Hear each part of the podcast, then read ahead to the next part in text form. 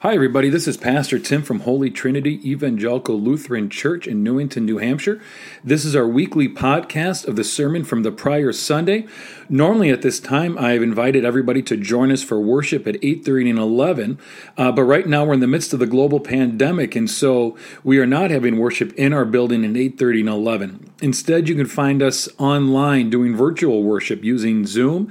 You can find the information for all of that on our website at www.htelc.com. You can also like us on Facebook. And uh, those are the two primary ways in which to find our links to have worship with us. So it doesn't matter where you are, as long as you have an internet connection, you can join us for worship. So thank you for listening. We hope that you find the sermon meaningful and purposeful, that it connects to your life and how you interact with the world. And most of all, it reveals God's infinite love for you and all of creation. The gospel reading comes from David Reinhardt. Thank you, David. The Holy Gospel according to Matthew chapter 13. Glory, Glory to you, O Lord. That same day, Jesus went out of the house and sat beside the sea. Such great crowds gathered around him that he got into a boat and sat there while the whole crowd stood on the beach. And he told them many things in parables, saying, Listen, a sower went out to sow. And as he sowed, some seeds fell on the path, and the birds came and ate them up. Other seeds fell on rocky ground, where they did not have much soil, and they sprang up quickly since they had no depth of soil. But when the sun rose, they were scorched, and since they had no root, they withered away. Other seeds fell among thorns, and the thorns grew up and choked them. Other seeds fell on good soil and brought forth grain, some a hundredfold, some sixty, some thirty. Let anyone with ears listen. Hear then the parable of the sower. When anyone hears the word of the kingdom and does not understand it, the evil one comes and snatches away what is sown in the heart. This is what was sown on the path. As for what was sown on rocky ground, this is the one who hears the word and immediately receives it with joy. Yet, such a person has no root, but endures only for a while, and when trouble or persecution arises on account of the word, that person immediately falls away. As for what was sown among thorns, this is the one who hears the word. But the cares of the world and the lure of wealth choke the word, and it yields nothing.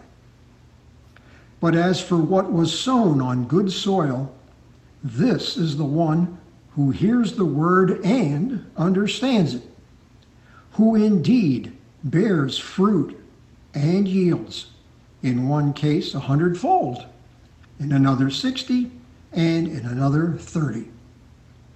The gospel of the Lord. Praise to you, O Christ. So, the sermon today, if you uh, are on Facebook and follow it, you might have seen this quote. There are two quotes I'm going to share as we get into it. The true meaning of life is to plant trees under whose shade you do not expect to sit. Um, I really, I've, I don't know where I heard that for the first time, but it's something that's always, always stuck out to me. So, if you have to sum up the sermon, I think this quote does it. There's another one we'll use by Dietrich Bonhoeffer in just a little bit. So we're going to move ahead. And look, I returned to the whiteboard this morning. So let us start our sermon.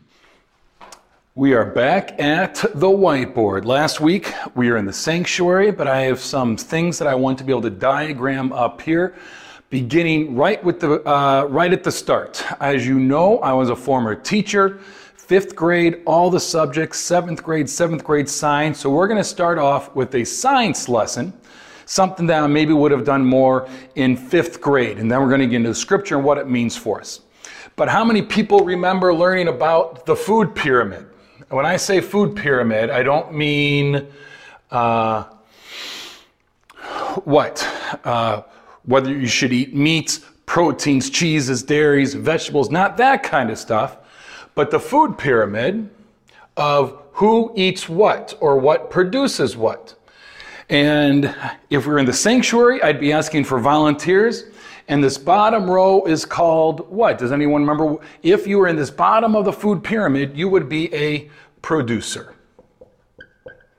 Right? You produce your own food and you are producing it for others. Now we're going to get back to examples of producers in a minute.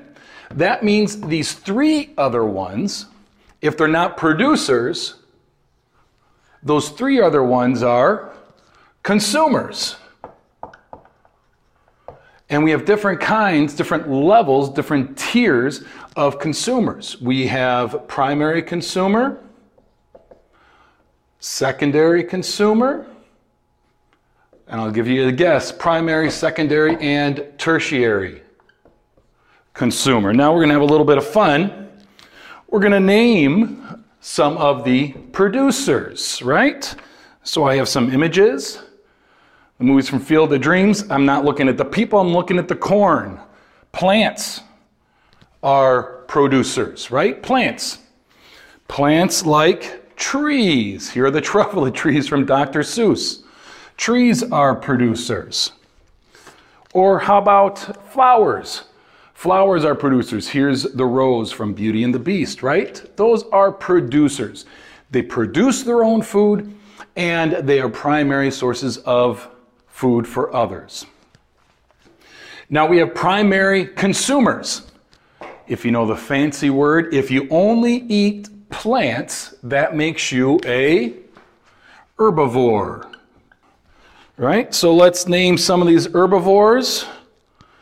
I'm going to go here. Who's that? Rocky the squirrel. Herbivore there. We have two in one picture here. Bambi and rabbit. They are herbivores. They only eat the plants, or they are primary consumers. We go up one level, we have secondary consumers. Now, they could be two kinds. They're not herbivores because they don't eat just plants. What if you just eat meat? That means you're only eating these primary consumers. That would make you a carnivore. Or if you eat both plants and meat, make you an omnivore. Uh, snakes. There's Sir Hiss from Robin Hood's, Disney's Robin Hoods. Or owls are these secondary consumers. That's Owl from Winnie the Pooh. And we got one more for you. Dogs and foxes. There's Fox and Hound, another Disney movie, right? They are secondary consumers, secondary consumers. Now, tertiary consumers. These can also be carnivores and omnivores, but they're pretty much at the top of the food chain right? They're pretty much at the top of the food chain. They are eating everything else, and very little comes after them. So they're the predators, primarily predators. Lions, right? There's Mufasa. How about eagles? Sam the eagle from the Muppets. Eagles. If we had to put humans in one of these categories producer, primary consumer, secondary consumer, tertiary consumer. Where would you put humans? I should have printed off one for the humans, I didn't. You'd put us here, right at the very top. Right there at the very top. Those are humans. We are at the top of it all. Now, the reason why I bring this up is we're going to get at producers versus consumers, and here, who are we? Now, we just heard the parable of the sower. Now, a traditional way of looking at the parable of the sower, and it's not necessarily wrong, I just want to focus on a different way of reading it, is to focus on what kind of soil you are so you can accept the word of Jesus and go to heaven. I think that is one way of looking at it. How, what, who are you? How do you accept the word of Jesus? What do you have to do to be the good soil to accept the word of Jesus, right? Accept. You don't want to be the path because birds come take it away. You don't want to be the rocky soil because there is no root, excuse me, there is no root. It's happy at first, but then when things get uh, troublesome, there's nothing to hold it in place. It uh, doesn't last. Uh, you don't want to be, what's the other one, in the weeds where you can't grow. There's so much else going on around you. Uh, and you just can't grow. And I think there are times in which we feel like we can be all of these things. We can be uh, the path we, where we don't even understand what's going on. It doesn't even take root in us. We can be uh, the rocky ground where, man, it's great at first, but all of a sudden, you know, things go sour. And what now? That's part of the reason why I don't like to use the word blessing when things go well. I'm fortunate when things go well. Um, because things aren't always going to go well, and God is still with me. So we want deep roots to remember that. Uh, and then the weeds, holy smokes, there is so much going on around us to distract us, to re, uh, pull us away, uh, to tempt us. you know, even as I drive down High Street, my family and I call it not KK because KK's a road in Wisconsin where we live that's very similar to High Street in Somersworth or Woodbury. I'm going to go right out here. Um, that's why I'm pointing, pointing out this way, right? You drive down, and I can say no one time not too difficult. But when I drive down these other roads, and I'm referring to food here, I have to go past Wendy's, McDonald's, Chipotle, Trader Joe's, you know, Applebee's, uh. There are so many options. Ugh, it's inundated. It's easy to get choked when you have all of these things, and it's, ugh, temptation is so hard. And so sometimes this can be about how do we guard ourselves so we aren't being tempted, but I want to take it a different way. I want to talk about who are we really primarily called to be? Are we consumers or are we producers? And I think so much of what the world tells us is that we are primarily consumers. And it starts in some of this basic way right here where humans are at the top of the food chain. We consume everything else. And that goes into the rest of our life. We are consumers. We are trying to climb our way to the top. Sports, win, lose, you're out, right? We consume. How about businesses? To grow, to take over more of the market share. It's competitive. Put your other competitors out of business and get theirs, right? It's this competitive. I need to be at the top. And think about how often that word top makes it into our regular uh, daily language. What floor do you want to work on? The top floor. Um, what do you want to be? The top dog. Um, um, I'm looking at some of these. What do you want to win? The top prize. What role do you want to get into play? I want top billing.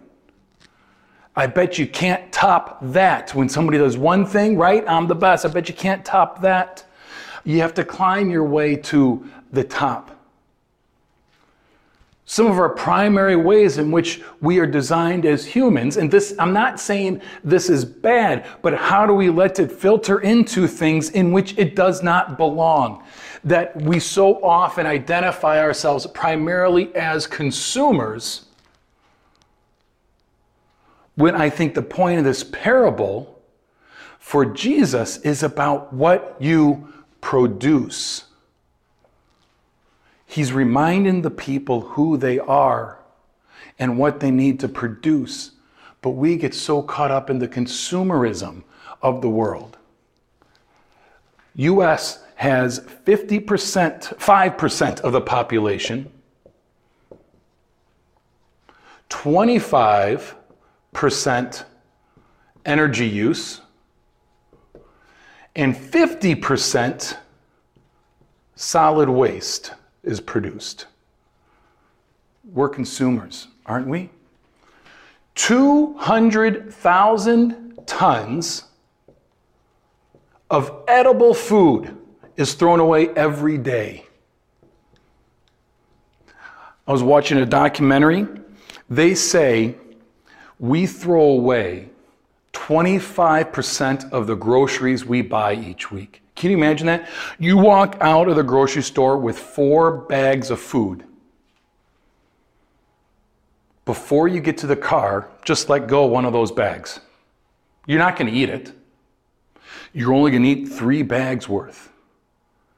We consume. Um, this one I find really disturbing. In 1986, there were more high schools than shopping malls. More high schools than shopping malls in 1986. In the year 2000, there are twice as many shopping malls than high schools.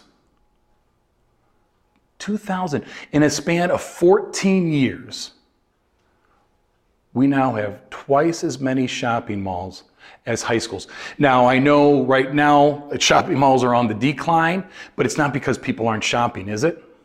It's because the way we shopped has shifted. Amazon, Walmart, Target. Again, how many other stores have gone out of business because they can't keep up? There's certain stores that are at the top and they have consumed these smaller ones. It seems to be so natural to our way of life that we are consumers. And yet, this is what Jesus does in this parable. He says at the end, you are to be a producers of a hundredfold, of sixtyfold, of thirtyfold. Jesus takes this pyramid, flips it upside down, says, This is creation. Here is Jesus or us, the church. We are be producing. Now the question is, what do we produce? Love, generosity, forgiveness, compassion, empathy, listening. Think about what's in short supply in the world today and how is it that we live that out? How do we take these ideas that embody who Jesus is, who embody who we're supposed to be, and flesh it out? Make it tangible, right? God took God's self, this, in some ways, abstract idea that we can't quite touch, but we can't even quite describe but we trust in, in God, in Christ, became physical, tangible, dwelled among us, became real in a way that was. I wish I could think something besides real and tangible, physical. That is what we are to do. Take who God is, love, and make it real and tangible to produce those things. There's two quotes I want to share with you. You're going to see them pop up on the screen as I say them. One comes from Dietrich Bonhoeffer. I've talked about Bonhoeffer before. He was a German theologian during World War II, uh, an ethicist. And this is what Bonhoeffer says about the church The church is only the church when it exists for others. The church is only the church when it exists for others, not dominating, but helping and serving. It must tell man, that's Bonhoeffer's language, it must tell people, it's what we would say today, of every calling, what it means to live for Christ and to exist for others. We are producers serving creation right? Producers to serve creation. I love this one too. This comes from Nelson Henderson. He's actually a rugby player from London, lived in the uh, late 1800s to the mid 1900s. And this is what he says. You're going to see this uh, quote come up here now too. The true meaning of life is to plant trees under whose shade you do not expect to sit. The true meaning of life is to plant trees whose shade you do not expect to sit. We live in a world and we participate in this world. It's ingrained in us without us even realizing it that we are about consuming and using things to help us out.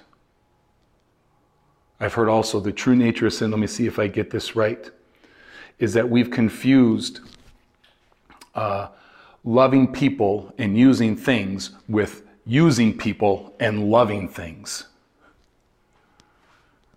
We are people that are meant to love people and use things, right? And how do we use those things to love people? Instead, we've come to love things and we use people to acquire more things. That's the life of a consumer. And what Jesus is saying is that we are producers. Again, this goes back to theology of the glory versus theology of cross. Theology of glory lives in this area up here, right at the very top, and says, Look at me, look what I've done. Boy, aren't I blessed by God. Theology of the cross exposes this for what it is a way that harms others and tells us about a new way to live. It tells the truth about who we are and exposes the lie about who we would rather be. You are a producer of love. Love is patient, right? Love is kind. Maybe you had this passage at your wedding or you've heard it at other weddings from 1 Corinthians 13. Remember, it's not, it was not written for people who were about to be married for the rest of their life. It was written to a community that didn't know how to get along, that had so many contrasting ideas going on right now. Love is patient. How do we produce love that is patient, that is kind? That is not envious or boastful or arrogant or rude. Love that is not judgmental, right? These are ideas that as a church, as a people, as a body, we are tasked with embodying, with somehow making manifest, having it become flesh, realizing that's who you are. Don't believe the lie that the goal of life is to get to the top. Believe the truth that you are loved and you get to produce love. May you see how you are loved today and every day, and because you know how loved you are, may that flow from you and ooze out of every pore of your being. Amen.